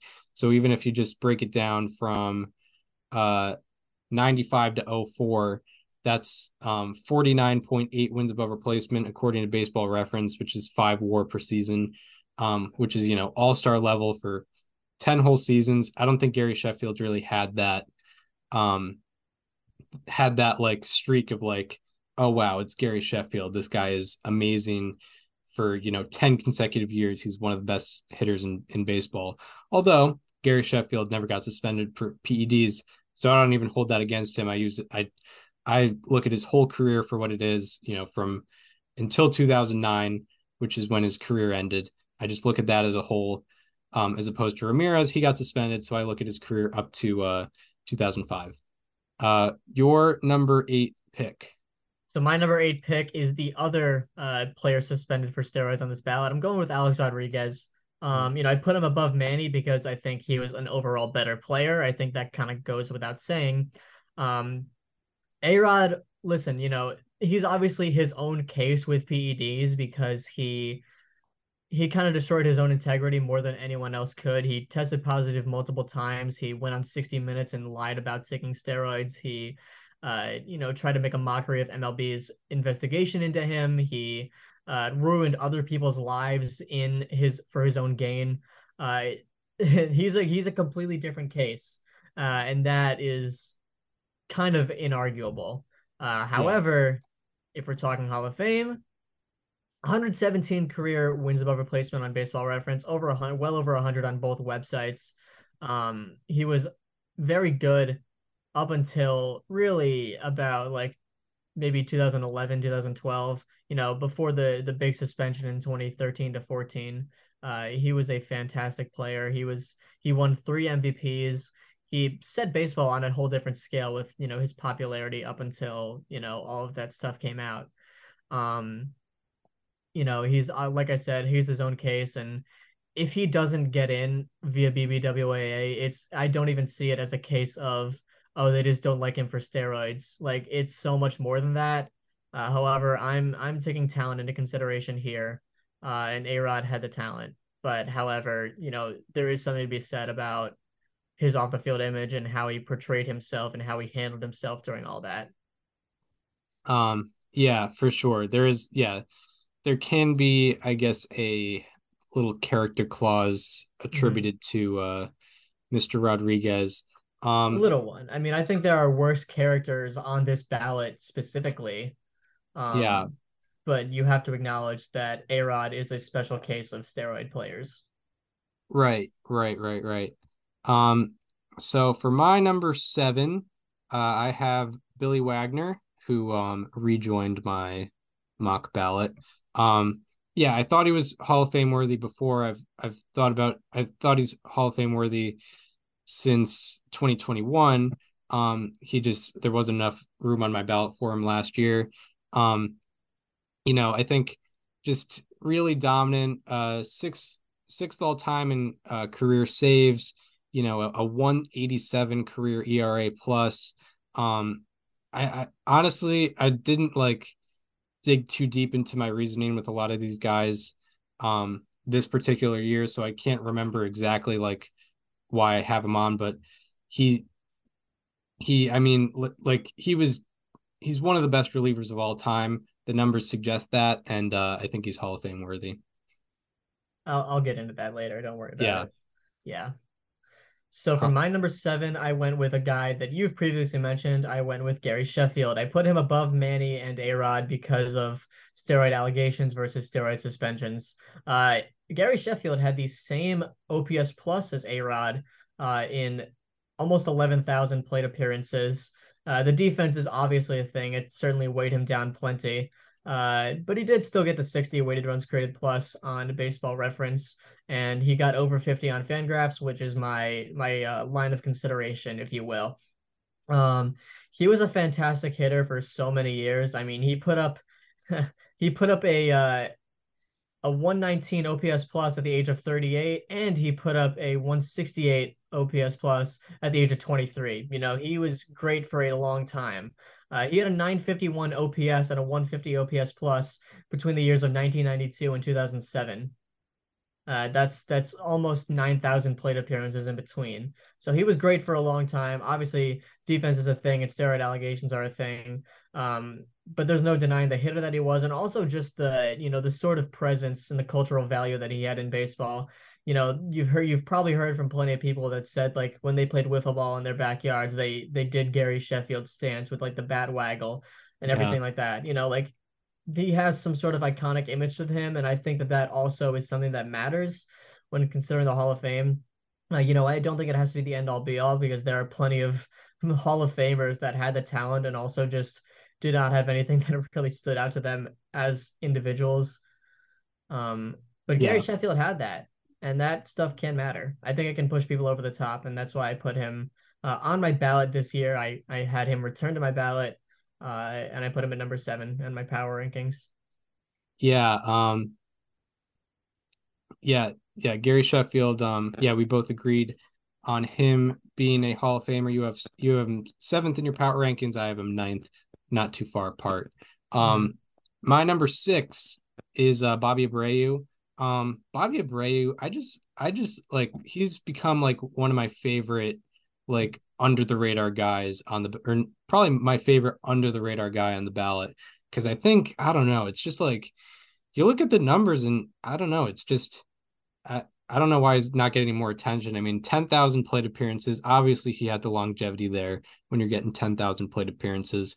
870 career OPS, 395 career on base percentage, uh, 1,400 walks, 2,400 hits, 128 OPS plus if you want to go league adjusted. I know he was in the steroid era, but he wasn't on steroids. And then uh, with the base running, 400 stolen bases. Um, I know in our uh, in our Bubble case breakdown, we broke down some of the exclusive clubs he was in.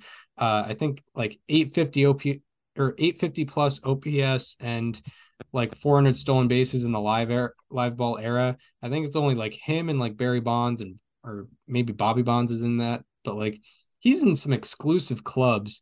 Um, and he's just not getting recognized for it. Part of it is just like I don't know. He's Bobby Abreu. He was he was always kind of that goofy looking guy who played right field but like I don't know, he's just he's really good. Also, I I will note in my uh, reasoning for him on my ballot, um, from 1998 to 2004, um, the uh, the leaders in fWAR, position player fWAR were Barry Bonds, um, who you know was on my ballot, Alex Rodriguez, who is on my ballot, Scott Rolen on my ballot, uh, Andruw Jones on my ballot, then Bobby Abreu, who's on my ballot, then Todd Helton, who's on my ballot. So he's ahead of Todd Helton in that in that uh 1998 to 2004 range, a seven year stretch. And along with that, great career numbers 2,400. Todd Helton debut and oh, never mind. Okay. 20, yeah, 2,400 right. hits, 1,400 walks, 128 OPS plus, 10,000 plate appearances. He just has, he has all my requirements and he had a, and he had a good peak from 98 to 2004. So, um, so yeah, Bobby Abreu, he's my number six. Yeah. My number six uh, is also Bobby Abreu. We we agree on that. This man was an underrated king. Uh, you mentioned some of the exclusive clubs he's in, Chris. I will name some of those right now. Thank you. He is one of two players in MLB history with 200 home runs, 400 stolen bases, and an 850 OPS. It's him and Barry Bonds. That's yep. it. uh, he is the only player in the last 67 years to put up multiple seasons with 10 plus triples and 100 plus walks. He was the first player to do so in multiple seasons since Mickey Mantle did it in the in the 60s and 50s and 60s. Uh, he is one of eight players in the modern era that goes back to 1900 with a 390 career on base percentage and 400 career stolen bases. Six of said players are Hall of Famers. One of them is Barry Bonds. One of them is Bobby Abreu. He had such a unique skill set uh, of you know on base percentage and also stolen bases and also just general hitting abilities uh, that really makes him stand out from from the crowd here. A 395 career OBP is incredible. Exactly 400 stolen bases, very satisfying. Uh, 288 career home runs, an 870 OPS, a 128 OPS plus. This man was an underrated king. There's no other way of putting it. Uh, I'm, you know, he's in his sixth. I believe he's in his sixth year now. Is he in his what? What year is he in on the ballot? He's in his uh, fourth, fourth year. Okay, that's way better than sixth. Um, I don't know. I mean, like we, you know, he's not exactly on the best track right now in general, but Larry Walker was on a not so great track before too. So yeah, anything's possible. I would love to see Bobby Abreu get into the Hall of Fame. That would be great for sabermetrics. That'd be great for the nerds. Yeah, uh, yeah, yeah. Bobby Abreu is an underrated king, and he's a Hall of Famer in my book. Yeah, yeah. I don't know. Like, um, it's just the combination of being able to get on base, being able to hit for power, and being able to, uh, run the bases as well as not be a bad defender. Yeah. Um, I mean, I don't know. Like, yeah, he wasn't even a trash defender either. So, um, so yeah, I, I think he should definitely be getting more recognition. Um, my number five is uh Todd Helton. Um, yeah, I think uh, you know, I probably broke I've probably broken this down. Like, you know, he just it, it just uh he just fits for sure. He he wasn't a bad defender and um, he had a 133 OPS plus in over 9,000 plate appearances. Um, 04 or 2000 to 2004, it's unbelievable what he was able to do. He averaged seven and a half WAR during that stretch, um, which is crazy to do for a five year stretch. You know, one of the best players in baseball during that during those five years. And um, yeah, I think it's kind of concrete why I have him there. Just a great hitter and wasn't a bad enough defender to uh, make him make me not consider him. Yeah, uh, that was your number five. Yep. All right, so my number five uh, was Andruw Jones, your guy, Chris. Mm-hmm. Um, he was, um, I mean, obviously, there's a he had a big fall off uh, once he hit 30, I believe it was. Yeah, once he hit 30. Uh, but his 20s and even teens were amazing. He had an 850 OPS from 1996 to 2006 with 342 home runs in just that short of a period of time, only 6,000 plate appearances, a 116 OPS plus, and most importantly, uh, a wins above replacement of. I'm waiting for baseball reference to load real quick. Uh, it was it was well above 50 at that point, probably even close to 60 at that point. Um, of 58 on baseball reference. Uh, Andruw Jones was excellent for enough time to have a good enough peak. Uh, he is he uh, his 2005 season is the only where a player has hit 50 home runs and produced a D WAR at least two in a single season. That dates back to 1871, and only Andruw Jones has done it. There have been two seasons in baseball history with at least 25 home runs, 24 stolen bases, and a D WAR of at least three. It was Andruw Jones in 1998 and Andruw Jones in 1999. He's the only player in baseball history to do it, and he did it twice in back-to-back years at the ages of 21 and 22 years old. Uh, he was tremendous at defense. He was a solid hitter during his peak. He was a decent base stealer for for some time as well. He had at least 20 stolen bases in every year from 1997 to 2000. He finished his career with 152. Uh, Andruw Jones has gotten a lot of support this year he's number five on my list. Yeah. Um, my number four is uh, Carlos Beltran.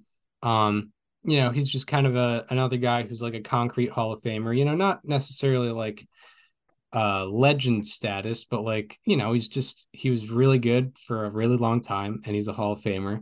Um, it just there there's not not much explaining you need to do. Um, he has all the all the credentials. Um, he has the power. He has the ability to get on base. Um, he has the ability to, or had the ability to run the bases, and he had the peak from 01 to 2008. Um, he uh, averaged 5.9 wins above replacement over an eight over an eight season span. Um, you know, he was behind, you know, only a couple guys and probably you know maybe that maybe they were on steroids during that time as well like alex rodriguez um and uh you know i don't have him ahead of rolen jones or rodriguez um i think Rolen rolen's and jones's peak um outweigh what uh beltran was able to do um because i think beltran was like a lot of his his success was a little more spread out not necessarily the same like concentrated peak that those guys had, but it's very close between those um between Beltran, Rolen, and Jones. It just kind of happened where I had the order. That's fair enough. So my number four is also Carlos Beltran, the one uh the one first year on this ballot that got my support, uh, and by far the most uh intriguing first year uh on this ballot. Um I don't want to hear anything about 2017. I don't care. It was the worst year of his career. And it's all speculation. We don't truly know who was the ringleader of the Astros cheating scandal. It's been reported that it was Beltran, but the Astros also tried to throw everyone under the bus that wasn't still in the organization at the time. So uh, I I have not really looked in, anything into that. Uh, Carlos Beltran had a 119 career OPS plus. He had 70.1 baseball reference wins above replacement, and he was right around 70 on Fangraphs as well. Uh, he had fantastic seasons for so many years with the Royals, the Mets, uh, even the Giants for a little bit. And he only played 44 games for them in 2011, but uh, after getting traded from the Mets, but he was fantastic with them as well. He had one of the best playoff runs uh, in 2004 for the Astros, I believe. Let me let me yeah. real quick check. You got to mention yeah, the playoffs he, when you're talking about a, uh, Beltran. In, yeah, he had a 15-21 OPS in yeah. seven games played and 20 in 32 plate appearances.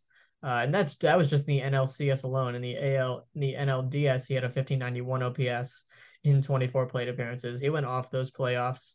Uh, he had a in in a 256 postseason at bats. He had a 1021 OPS. You know, people love to throw around postseason performance, and Carlos Beltran had it. Uh, he is one of two players in history with 400 home runs, 300 stolen bases, and 550 plus doubles. And you guess it, it's Barry Bonds is the other one, and yeah. Carlos Beltran is the other of those two. Um, he was also, you know, he's kind of like Bobby Abreu, but more out loud, if you think about it. You know, he yeah. had a similar skill set. Uh, maybe not as much with the walks, definitely not as much with the walks, but very dynamic mix of contact and power, also with speed and relatively average defense. Uh, and he did it on the big stage and he did it more out loud. So that's why yeah. I have Carlos Beltran at number four.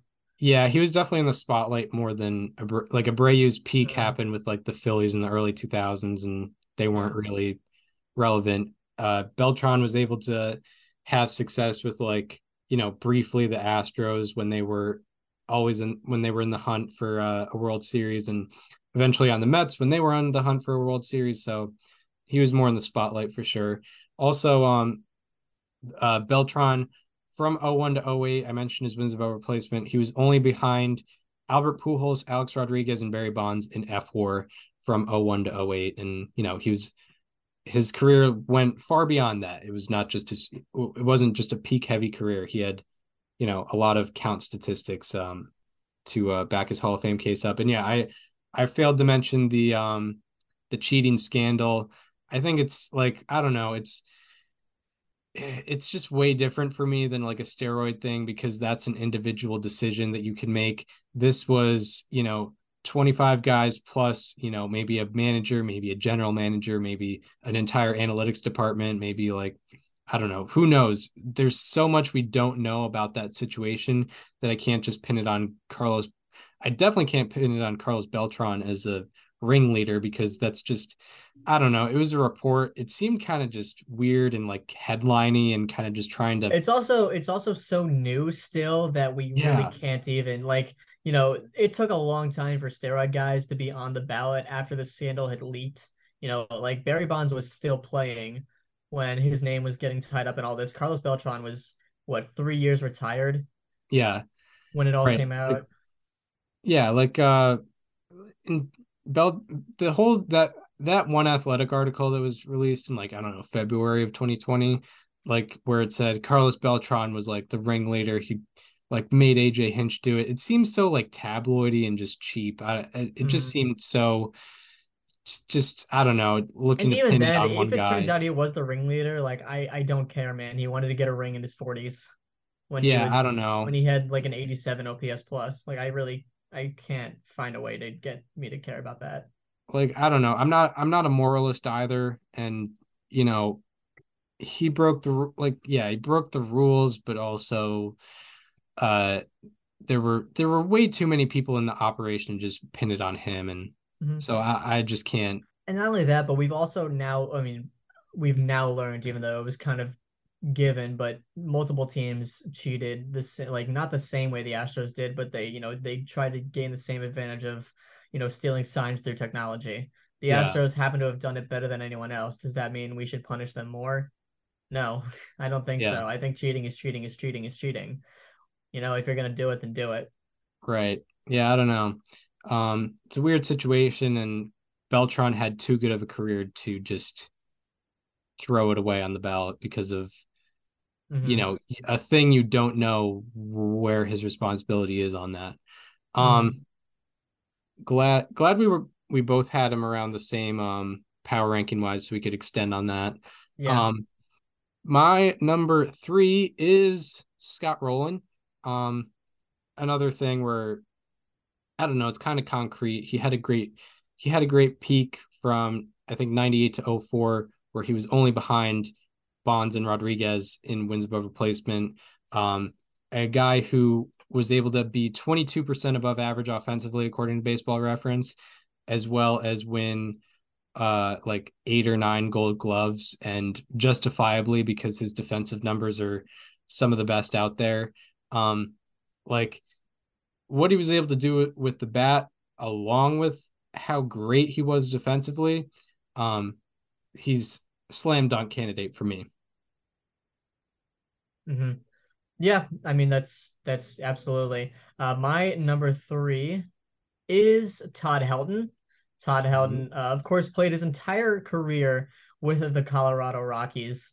Um, and people love to harp on that, even though that is not fair for Todd Helton. Even though OPS plus and weighted runs created plus exists. Oh, try telling that to 60 year old baseball writers. Yeah. Um, from 2000, I'm going to do it anyway. From 2000 to 2004, that's a five year sample.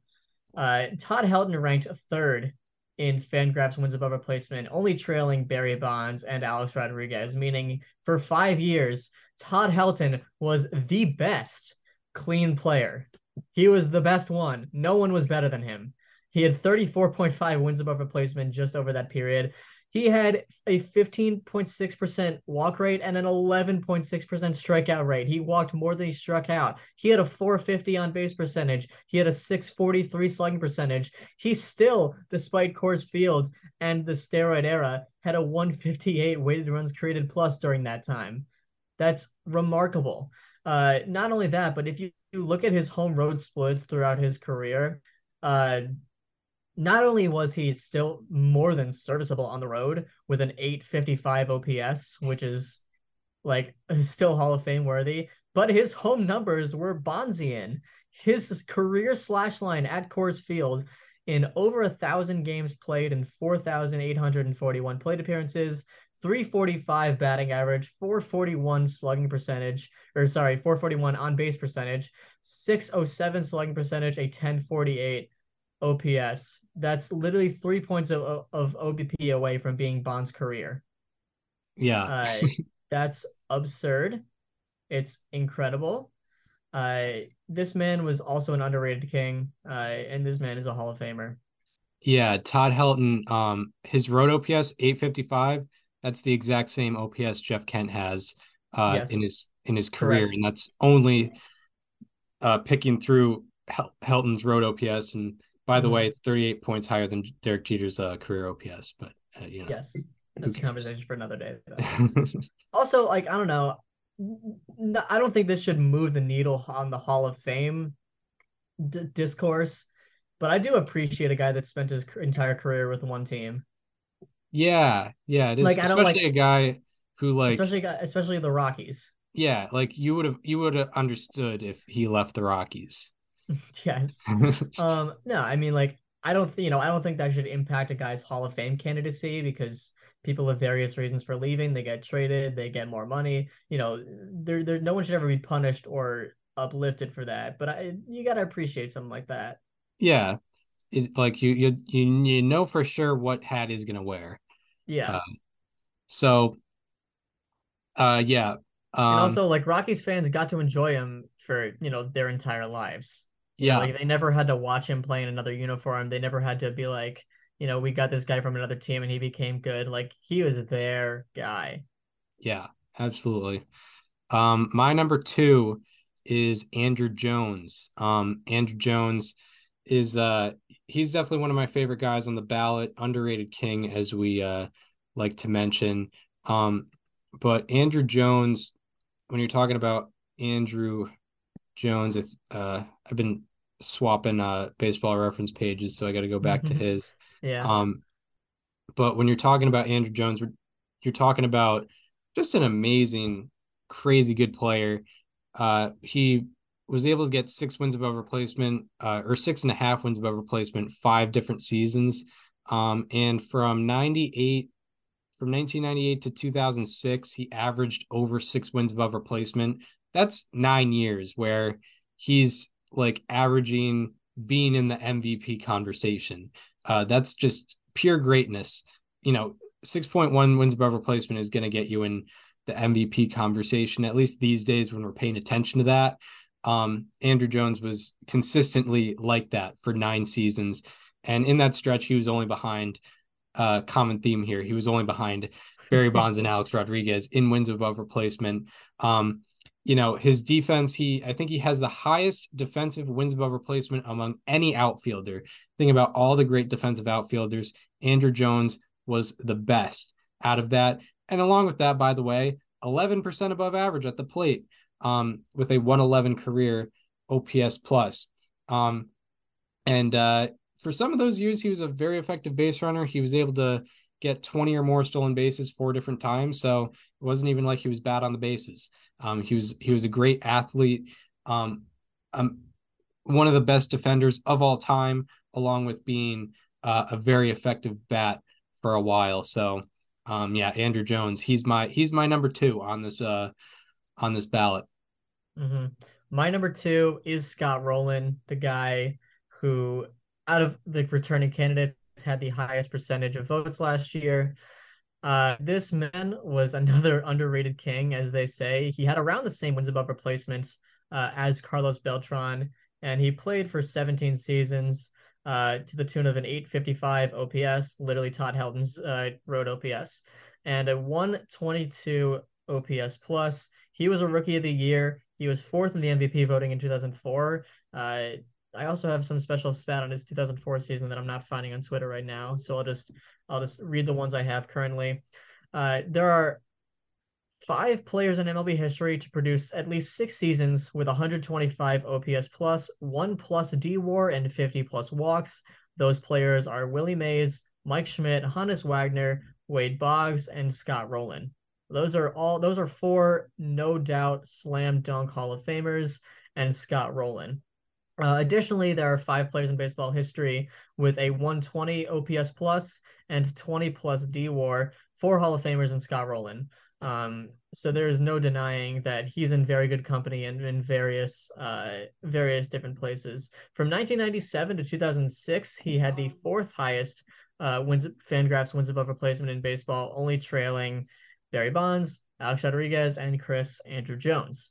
Uh, he is a slam dunk in every which way you think about it. He was fantastic at defense. He was a very good hitter. He ran the bases well. Uh, and I would love to see him inducted this year. He's going to get in, period, because he's in, I believe, his sixth year on the ballot. Yeah. Um, he's going to get in. I would like to see it be this year. Yeah, me too. Uh, I don't want it to just be McGriff on that stage uh, this upcoming yeah. year. Would be nice. Um, um, so all right, so now on to our number ones. If you've been paying close attention, you're probably thinking, wow, he's gonna have Alex Alex Rodriguez is is that far ahead. It's oh, it's not it's not like bottom of the bottom of the barrel there. same um, same goes with my number one. Um oh yeah. I just realized who your number one is. Yeah. yeah. Um but uh but yeah, I have Alex Rodriguez as my number one, but it's a un- unique situation because like I can't even get mad at writers for not putting him in, even though he's my number one. It's just my dumb rule makes him my number one because I consider your career before 2005 and his career before 2005, like the entirety of his career, even, you know, with the steroids, but his career, while steroids were not punishable, was still absolutely phenomenal. Um, it was uh, from 1996 to 2004. Uh, he averaged eight wins above replacement according to Baseball Reference. So that's like winning the MVP on average. Like your your average MVP season is like seven or eight wins above replacement. That's what Alex Rodriguez was averaging for nine seasons while steroids were not punishable. So even if he was doing steroids, they weren't punishable. So thereby he was doing illegal activity. Um, so that's why, you know, when he was able to get, you know, 70 wins above replacement in a nine season span, um, well, steroids were not punishable. Um, you know, that's why I consider him my number one guy on the ballot. However, you know, my rules are different than a lot of others. And especially considering he did get suspended for steroids, I can't even get mad at people for not putting him, putting him on the ballot necessarily because, you know, he did actually break the rules as opposed to Barry Bonds and Roger Clemens and Sammy Sosa, who never broke the rules, uh, and Mark McGwire, who also never broke the rules. Um, but uh, yeah, Rodriguez is my uh is my number one uh because of because of my rule. My number one is Billy Wagner. Yeah. The second greatest reliever of all time. I know that sounds a little weird because uh, Billy Wagner is a reliever. Why is he my number one Hall of Famer? Well, because this is all about biases, right? I mean, we're yeah. we're going on on our power rankings of not how how good they are as players, but you know how how well we see their Hall of Fame cases. And I see I've been seeing Billy Wagner's Hall of Fame case for a while now. It's something that I care deeply about. Um, and it's something that I need to see come to fruition as the same way that I need oxygen to breathe. Billy Wagner in 903 career innings pitched put up 11.9 strikeouts per nine. He put up a 3.99 strikeout to walk ratio, and he struck out 33.2% of the batters he faced. And I'm not even looking at his baseball reference page right now. Mariano Rivera himself, the undisputed greatest reliever of all time, could come out of retirement today, face 782 batters, and strike out every single one of them, but he still wouldn't have the strikeout percentage that Billy Wagner had. Billy Wagner would still rank above him after 782 batters in a row struck out. He is the all-time leader in strikeouts per nine, minimum, minimum 700 innings pitched. He is also the leader in strikeout percentage overall uh minimum 700 or sorry 800 innings pitched because Kenley Jansen has since uh, surpassed that. But either way, among 1,573 pitchers in baseball history to throw at least 800 innings pitched, no one struck out a higher rate of batters than Billy Wagner. Right behind him on the list are Chris Sale, Jacob DeGrom, Max Scherzer, Yu Darvish, Blake Snell, Gerrit Cole, Robbie Ray, Stephen Strasburg uh, rounding out the top nine, all of which, of course, are modern pitchers that played in the era in which strikeouts were at their highest. Billy Wagner did not play in that era, but you know what? He struck out just as many guys. In fact, he struck out a higher rate of guys. He, I can't, I can't like begin to explain to you how much you need to understand Billy Wagner's uh, Hall of Fame candidacy. His strikeout percent plus is second on that list of 1573, minus behind only Dazzy Vance. He struck out his strikeout rate was 90% above the average for that time. That's higher than Nolan Ryan, higher than Randy Johnson, Sandy Koufax, Lefty Grove, Pedro Martinez, Walter Johnson, Francisco Rodriguez, who's also on this ballot as a reliever, who I think could have a Hall of Fame case one day. Uh, Billy Wagner is a Hall of Famer. He is the second best reliever of all time. His 231 ERA, 273 FIP, 187 ERA plus over 16 years speak for themselves. Yeah, yeah, that's um retweet for uh my uh for those stats. I will I'll retweet those stats. Um mm-hmm. yeah, I think I think where we have the difference of why he's seven for me and why he's one for you is I think I I'm looking more at the um at run prevention, uh, whereas you look at the strikeouts and the strikeouts are like, yeah, they're pretty I mean, the undeniable. Run prevention was kind of there. You know, oh, of course the run the run prevention was there. Thirty one ERA. No, the run prevention was there, of course, but I think the strikeouts were more like, yeah, what made him amazing than the mm-hmm. run prevention. Like his like he's he really stood out with the strikeouts. By the way, um, to add to your point, um, in 1998, Billy Wagner had 14.6 strikeouts, strikeouts per, nine. per nine. And or actually, the, the, next year, the next year he had 14.9 strikeouts per nine in 74 and two thirds innings. Yeah, and, 19... and he also had a 157 ERA plus, or in sorry, 157 ERA, two 287 ERA plus. So in 1999, he had 14.9 strikeouts per nine. The league average was 6.5. So like yeah, people are doing that now, but the league average is like nine strikeouts per nine right now, or 8.8 or whatever. Like back then, 20, almost 25 years ago now. What was his, dude? What was his, like, uh, it was like six and a half strikeouts per nine. I need to see, average. I need to see what his like strikeout per nine plus was. Uh, it was probably over 200. Oh, it was, oh, I'm thinking 300. Yeah, yeah. yeah. Um, so like, okay, minimum 75 innings pitched. So yeah, that's that stands out way more than like, you know, his years where yeah, maybe he had like uh his K per nine was 223, his K percent plus was 255. Yeah. Um and yeah, he he also had years where um he also had years where he had a 287 ERA plus, 247 ERA plus um in full years by the way. Um mm-hmm. 293 ERA plus in 2005 when uh when he threw 77 and two thirds innings pitched. Like he just had some phenomenal seasons. Um, it just, you know, he wasn't always on a World Series winner, um, so he didn't get that spotlight. Um, Correct. He also but, was not very good in the playoffs.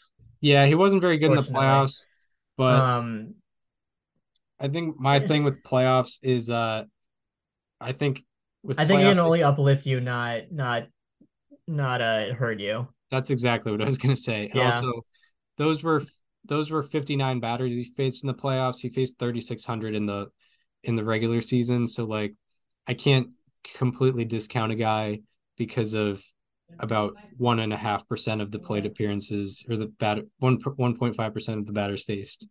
Uh, he mm-hmm. faced even if it meant a little more. Um, all right, well, yeah, that's those are our ballots. So to go with um to break it down for my power rankings. Number nine. Gary Sheffield. Um, number eight, uh, Manny Ramirez. Number seven, Billy Wagner. Number six, Bobby Abreu. Number five, Todd Helton. Number four, Carlos Beltran. Number three, Scott Rolen. Number two, Andruw Jones. And number one, Alex Rodriguez. For mine, I went number 10, Jeff Kent. Number nine, Manny Ramirez. Number eight, Alex Rodriguez. Number seven, Gary Sheffield. Number six, Bobby Abreu. Number five, Andruw Jones. Number four, Carlos Beltran. Number three, Todd Helton. Number two, Scott Rolen. And number one, Billy Wagner. Um, one thing that I did want to note um, for my 10th vote, I was very close to going with Mark Buehrle. Uh, the reason I didn't was because you know, I've wanted to vote for Mark Buehrle for a while. I think he's very underrated and possibly a Hall of Famer. Um, the only thing is that Mark Buehrle and Andy Pettitte were virtually the same pitcher. they they were they they're twins. Uh, yeah. they did they they have very similar stats in a lot of various ways, except for probably FIP. That's really the only one where Pettitte has the edge there. Yeah. Um, and I just I just don't I cannot in good faith vote for one but not the other. Right. Uh, I know that yeah. might be a stupid reasoning, but it's my reasoning. I also was very close to going with Francisco Rodriguez. I think there can be a case to be made there.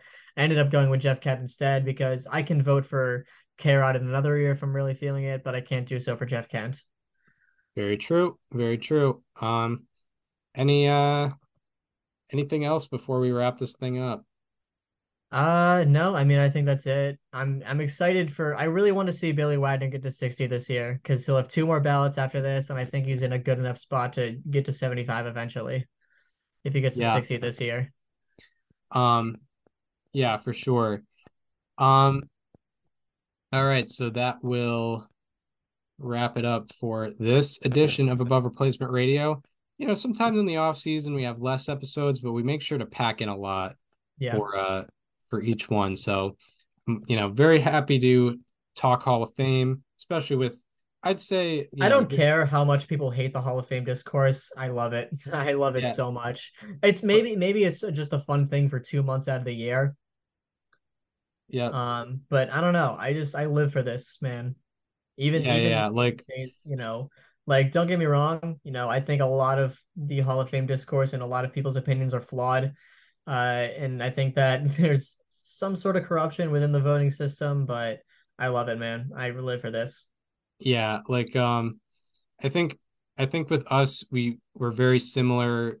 Uh, we have very similar levels of knowledge in a lot of like baseball topics, but in terms of um, in terms of uh, of uh Hall of Fame stuff, I I like to imagine I'm like some Lions quarterback in the 90s and you're Barry Sanders. I just like I just want to hand it off to you. Exactly. Uh, because you you definitely um you know a lot more and you also care a lot more, which I think adds to why um why you know a lot more. It could have something to do with the fact that the Hall of Fame's an hour from me. And like yeah, you know, no I can doubt. very easily go when I want to and see everything. Um, yeah. but I don't know. I just like when people get recognized when they deserve it, and I also don't like when people get recognized when they don't deserve it. Right. Yeah, it does suck. That does suck. Um. So yeah. Uh. Yeah. Right. Um. Yeah. That's uh. That's what we got with Hall of Fame. Um. Always want to dive into it. Dive into it at least once. Once a year, and uh, this was this was that time, especially mm-hmm. like you know, outside of the Devers thing, it's been kind of dull the past couple weeks. So, um, now is a good time to to talk about these things. Um, if you um, were listening on Apple Podcasts or Spotify and wanted to see the conversation as it happens, uh, because we are this is a video episode, we do have the cameras on. Um, mm-hmm. Go check out the YouTube channel. Um, it is called Above Replacement Radio. There's also going to be some shorts um, talking about the Hall of Fame cases of some of these uh, players we just discussed, um, where we might go into a little, a little more detail than we are, already just did. Um, so go and subscribe to Above Replacement Radio. And uh, if you're listening, if you're watching on YouTube, go subscribe to the Apple Podcasts and Spotify um, feeds. That is Above Replacement Radio as well. Uh, if you want to follow us on social media, follow me on Twitter at Chris underscore Gianta and Instagram at Chris at Chris Gianta. Follow Daniel on both Twitter and Instagram at Daniel underscore Curran, and follow the show on Instagram at Above Replacement Radio for all the show needs. Uh, we hope you enjoyed this one, and we hope to see you next time where we will be talking all the happenings in Major League Baseball once again. See you then. This conversation. This conversation is over. Is over.